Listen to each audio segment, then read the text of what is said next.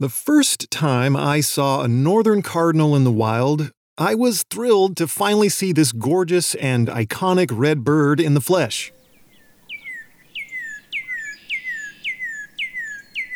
Until then, I had seen only photos and Christmas card illustrations of cardinals.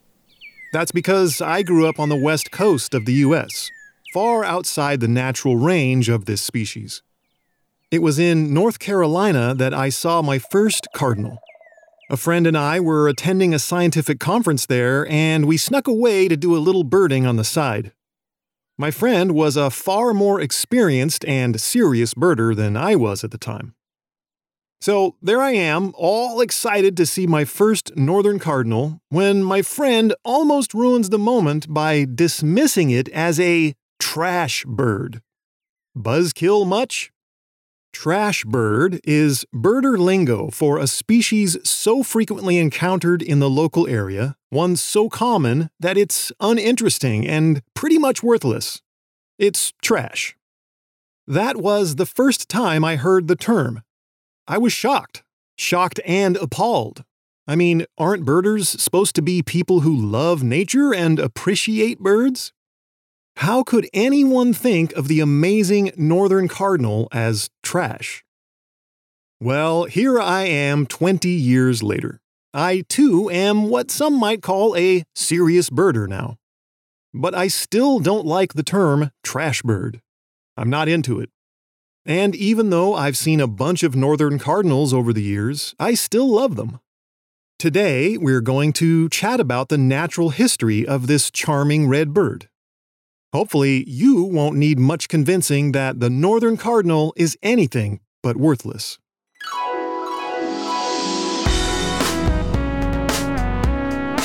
Hello and welcome! This is the Science of Birds! I am your host, Ivan Phillipson. The Science of Birds podcast is a light-hearted, guided exploration of bird biology for lifelong learners. This is episode 51. Our subject today is the northern cardinal, which has the scientific name of Cardinalis cardinalis. That one is pretty easy to remember, right? Cardinalis cardinalis. This species was actually chosen for this episode by my supporters on Patreon. One perk of being a patron is that you get to vote in polls. I asked my patrons to choose between two species, and the northern cardinal won. If you want to vote in polls like this, consider becoming a patron. For details, check out my Patreon page at patreon.com forward slash science of birds. The northern cardinal is a North American species. It's widespread across the eastern and southern U.S. It's so well known and loved that it's the state bird for seven states. That's more than any other species. Sorry, Western Meadowlark, but you're in second place. The Northern Cardinal is also the team mascot for the Arizona Cardinals in the NFL and the St. Louis Cardinals in Major League Baseball. Not too bad for a trash bird, eh? Northern Cardinals are among the most abundant birds in North America. They're familiar denizens of backyards that visit feeders all year long. So it shouldn't be surprising to hear that ornithologists have done a lot of research on this abundant and conspicuous species.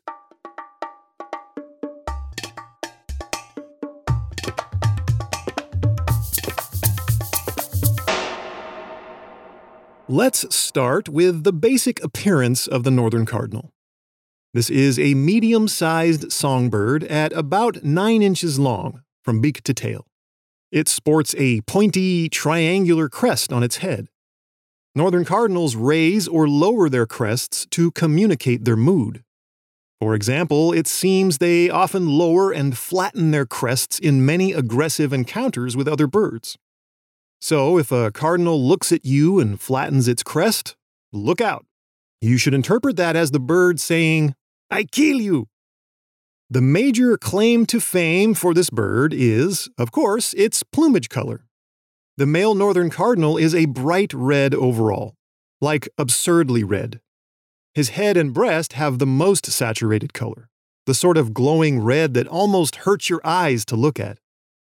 The back and upper wings, on the other hand, are a little more dull. Male cardinals also wear a black mask around the base of their bill and eye. The female isn't as brightly colored, but she too is a lovely little beast. The female is a buffy gray all over, but with some muted red highlights in the crest, wings, and tail. Her mask is much less obvious. The name cardinal is a reference to the bird's red color.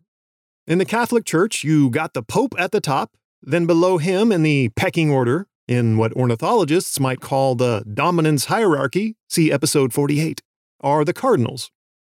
These dudes, the cardinals, traditionally wore rich red robes and hats. So there you go. An assortment of scientific studies on northern cardinals has found correlations between the red and black plumage coloration of individual birds and other traits like reproductive success and behavior. Unlike so many other familiar songbirds, the northern cardinal doesn't swap out its bright feathers for dull ones in winter. This species looks pretty much the same all year long. Now, you might take it for granted that a red bird like the northern cardinal is simply born that color. Simply red. Like the British pop star dude from the 80s. Remember Simply Red? If you're under 45 years old, I bet you don't. Or maybe you wish you didn't remember Simply Red. Who knows? Anyway, you might assume that the red color of adult cardinals comes from a pigment produced by the birds themselves as though their bodies can create the color red out of thin air. But that's not the case. Most of the world's red, orange, or yellow birds, that is, birds with warm colored plumage, get their vibrant colors from the things they eat, particularly from plants, seeds, leaves, and fruit. Plants make pigments called carotenoids. You can hear the word carrot in there. Carrots are orange because they're chock full of carotenoids. The northern cardinal eats seeds and small fruits mostly. Many of these have yellow and orange carotenoid pigments. But the bird is red, right? Not yellow or orange. The reason is that, at the molecular level, the northern cardinal converts those yellow carotenoids into red pigments using a special enzyme. Then the newly created red pigment is deposited in the growing feathers. Every so often, someone spots a northern cardinal in their backyard or in the woods that's bright yellow instead of red. Word spreads, and then people freak out. Thousands of birders and other novelty seekers jump in their cars and speed off to go see the yellow cardinal.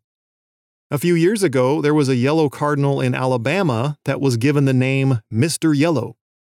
So much for creativity, I guess. Actually, I really like that name. It sounds sort of like a Bond villain name. Mr. Yellow. Anyway, Mr. Yellow soon became a celebrity. People kept tabs on him and cheered as he found a mate and raised some chicks with her. Interestingly, none of the chicks turned out yellow. So, what's the deal with Mr. Yellow?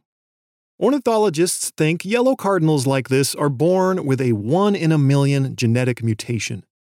It prevents yellow carotenoids from being converted into red pigments in the bird's cells. The mutation might be a simple change of one base pair in the gene that codes for the special enzyme I mentioned. The enzyme that converts yellow to red, right? If that enzyme is all wonky and doesn't work as it should, yellow pigments from plant foods may just stay yellow and they get deposited in the feathers. This phenomenon actually has a name Biologists call it xanthochroism. When you hear the root word xantho, think yellow. The rare phenomenon of xanthochromism has been recorded in some other birds that are normally red, like the red bellied woodpecker in North America, and the crimson breasted gonolek in Africa, and the scarlet robin in Australia. Another rare and strange thing people sometimes see in their backyard is a northern cardinal with a bald head. As in, the bird has no feathers on its entire head and neck. This is just fantastic. it's hilarious.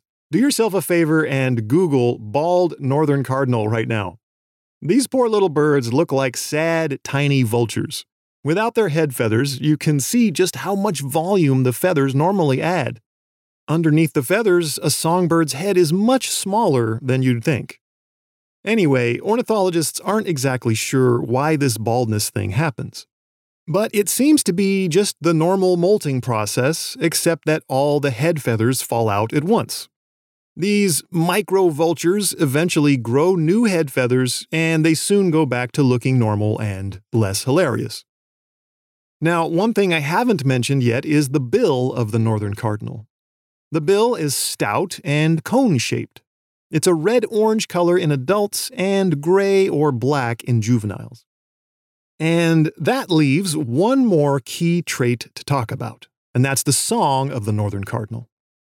The song is a pleasant, clear toned string of whistles and trills. Some have described the song of the northern cardinal phonetically as sounding like, What? Cheer, cheer, cheer! The following example might fit that pattern to some degree.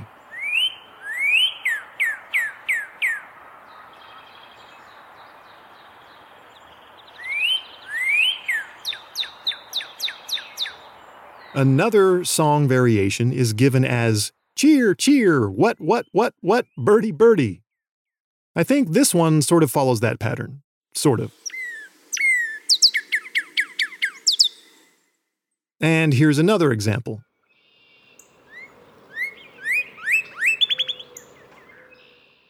This next song is really bright and has some major trilling going on.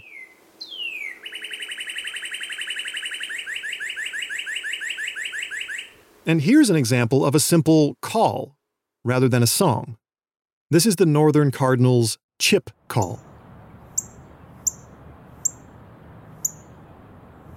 The Northern Cardinal is unusual among North American songbirds because the female also sings quite a lot. The last episode of the podcast, episode 50, was about female birdsong, and I briefly mentioned cardinals. So far, I've been playing you the songs of male northern cardinals. In some cases, the female cardinal may actually have a longer and more complex song than the male. Here's a female northern cardinal singing.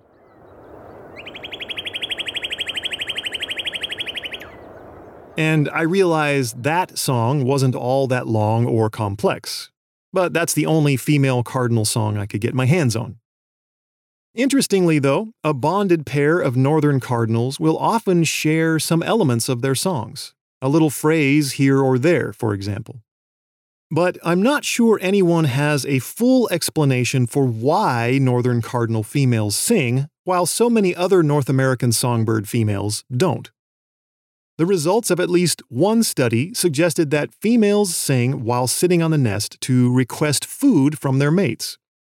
So maybe one function of female songs in Northern Cardinals might be to get food delivered, sort of like the bird version of the DoorDash or Grubhub app. This busy working mom doesn't have time to make a run to the grocery store, much less prepare a meal for her hungry family. Luckily for her, there's Grubhub. The female cardinal simply sings a sweet song from the comfort of her nest. Within minutes, her dutiful husband swoops home to deliver a steaming beakful of, you guessed it, grubs. And in case you're wondering, this podcast is not sponsored by Grubhub.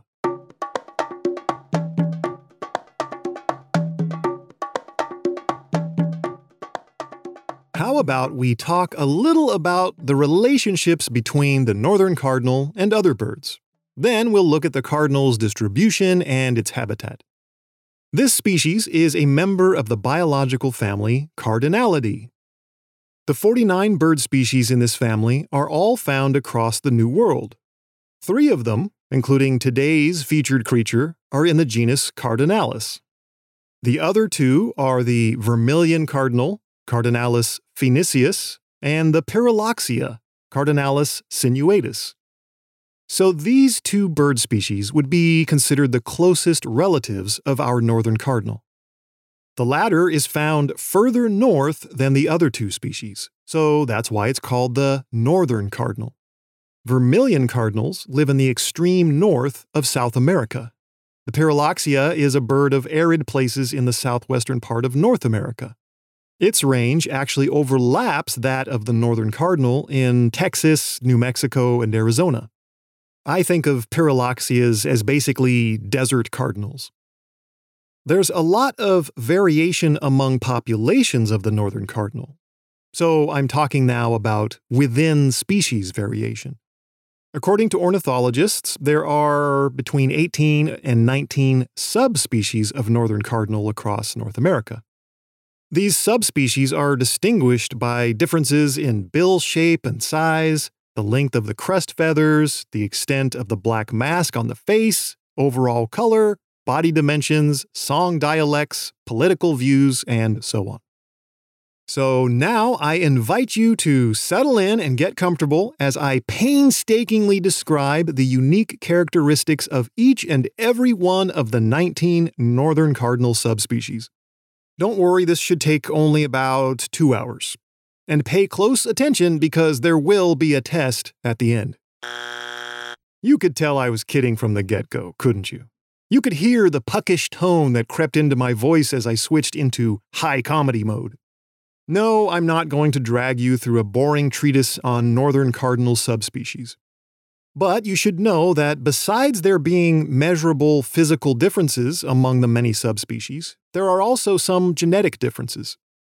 A 2011 study published in the journal BMC Ecology and Evolution analyzed mitochondrial DNA data to sort northern cardinal specimens into six distinct genetic groups. These groups are also geographically separated from each other. For example, there are several groups unique to distinct parts of Mexico. Looking again at the northern cardinal species as a whole, we see it has a wide distribution across the continent. The core of its range is in the southeastern United States. Once upon a time, back in the 1800s, this species had a different scientific name. It was Cardinalis virginianus. That was in acknowledgement of the bird's southern affinity. But even in the 1800s, the northern cardinal was beginning to expand its range northward. By 1900, they were common as far north as New York. But the expansion didn't stop there. The fluttering horde of red birds marched on. Now the northern cardinal is found well up into Quebec in Canada. From Quebec to southern Mexico, you can find northern cardinals in all sorts of habitats in suburban hedges and parks, shrubby grasslands, forest edges, desert scrub, and more. The common feature of all of these habitats seems to be shrubs. Cardinals need woody plants with dense foliage, especially during the nesting season. But their habitat needs aren't all that different in the non breeding slash winter season. That's because the northern cardinal doesn't migrate. It's a year round resident wherever you find it. I didn't know that when I first ran into northern cardinals in Oaxaca, Mexico. I thought for sure those little dudes were migrants from far to the north. But nope, they live on the coast of southern Mexico all year long. The non migratory, or some might say the non migratory, nature of the northern cardinal is one reason that it's such an iconic winter bird in the U.S. When the landscape turns all white and fluffy with snow, we've got these bright red birds bouncing around out there. They're a cheerful sight, a splash of rich color in a world that's mostly monochrome. Northern cardinal images have become almost obnoxious during the Christmas holiday season. Depictions of these birds show up as tree ornaments, they're plastered across Christmas cards and ugly sweaters, and they're imprisoned inside of tacky snow globes well meaning grandmas across the nation are to blame for supporting the bustling trade in cardinal related Christmas schlock. But seriously, ladies, enough is enough. Many other colorful songbirds that breed in North America head south to the tropics in winter. Those species tend to eat mostly insects, which pretty much disappear from northern landscapes in winter. The northern cardinal, however, can stick around all year in the north because it thrives on a diet of seeds. If you know where to look, you can find seeds here and there no matter what season it is. And hey, it turns out seeds are even easier to find than they used to be. If you're a northern cardinal these days, all you might need to do is bop over to some human's house and gorge yourself on the cornucopia of seedy goodness that miraculously gets replenished every day. Besides the effects of good old global warming, the northern cardinal might be expanding its range because of this steady supply of seeds in backyard feeders. And yet, another factor is that humans have created more brushy habitat for cardinals. Pesky humans have also directly interfered with the range of the northern cardinal. We've introduced these birds to the islands of Hawaii and Bermuda, and probably a few other places.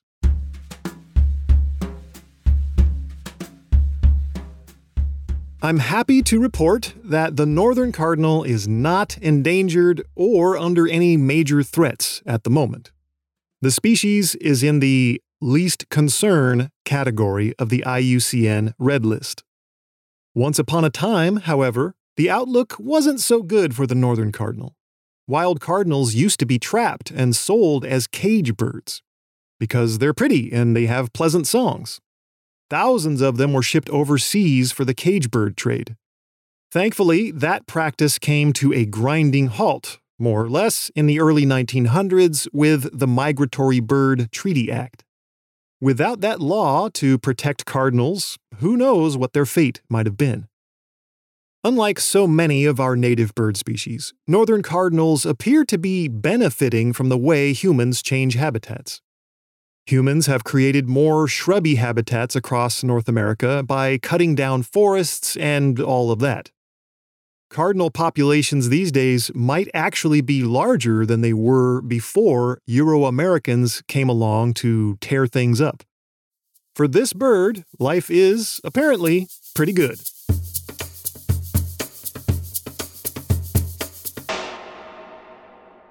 The northern cardinal is an opportunistic feeder these birds do love seeds, and that conical bill they have is well adapted for crushing and cutting seed shells. But these birds also eat other plant material like the fruits of wild grape, dogwood, mulberry, and so on. They eat lots of other seeds and fruits, including domestic corn and oats. In summer, northern cardinals forage in broad leaved trees and shrubs, looking for insects, about 30% of their diet comprises small invertebrates. When there are chicks in the nest, the parents feed them a diet of pretty much all insects. Northern cardinals are among the most familiar backyard birds across a large swath of the U.S. They love gorging on the seeds we put out for them. For some reason, northern cardinals tend to visit feeders first thing in the morning and at dusk.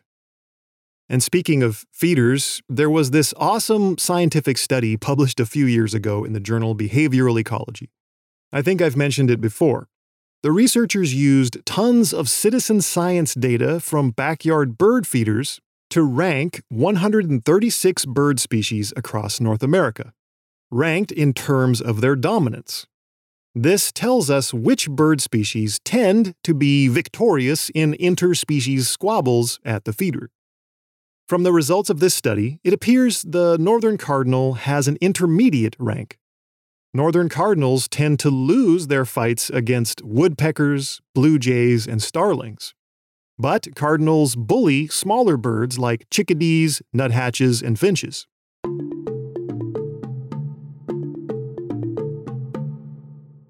When it comes to breeding, northern cardinals are monogamous. Well, they're socially monogamous anyway.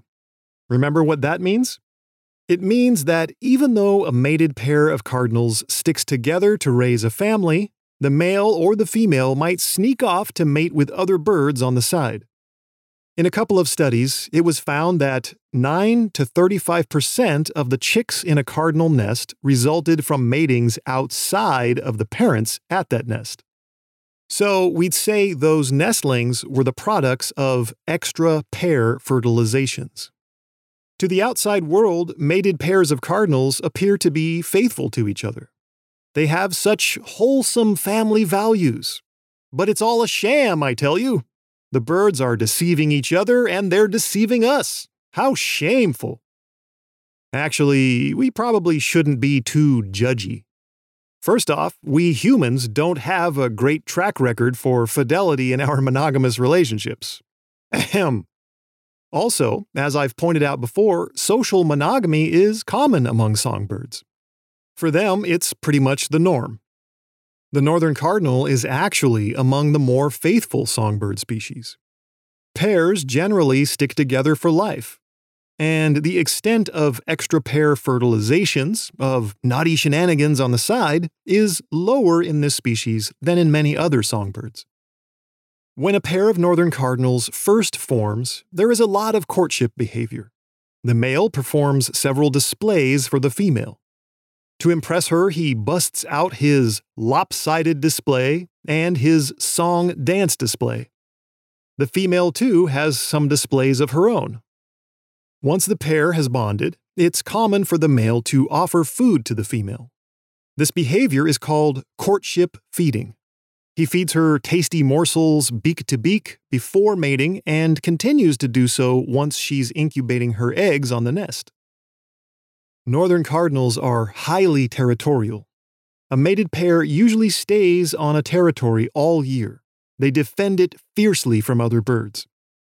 To establish and maintain their territory, both the male and female sing and posture from conspicuous perches.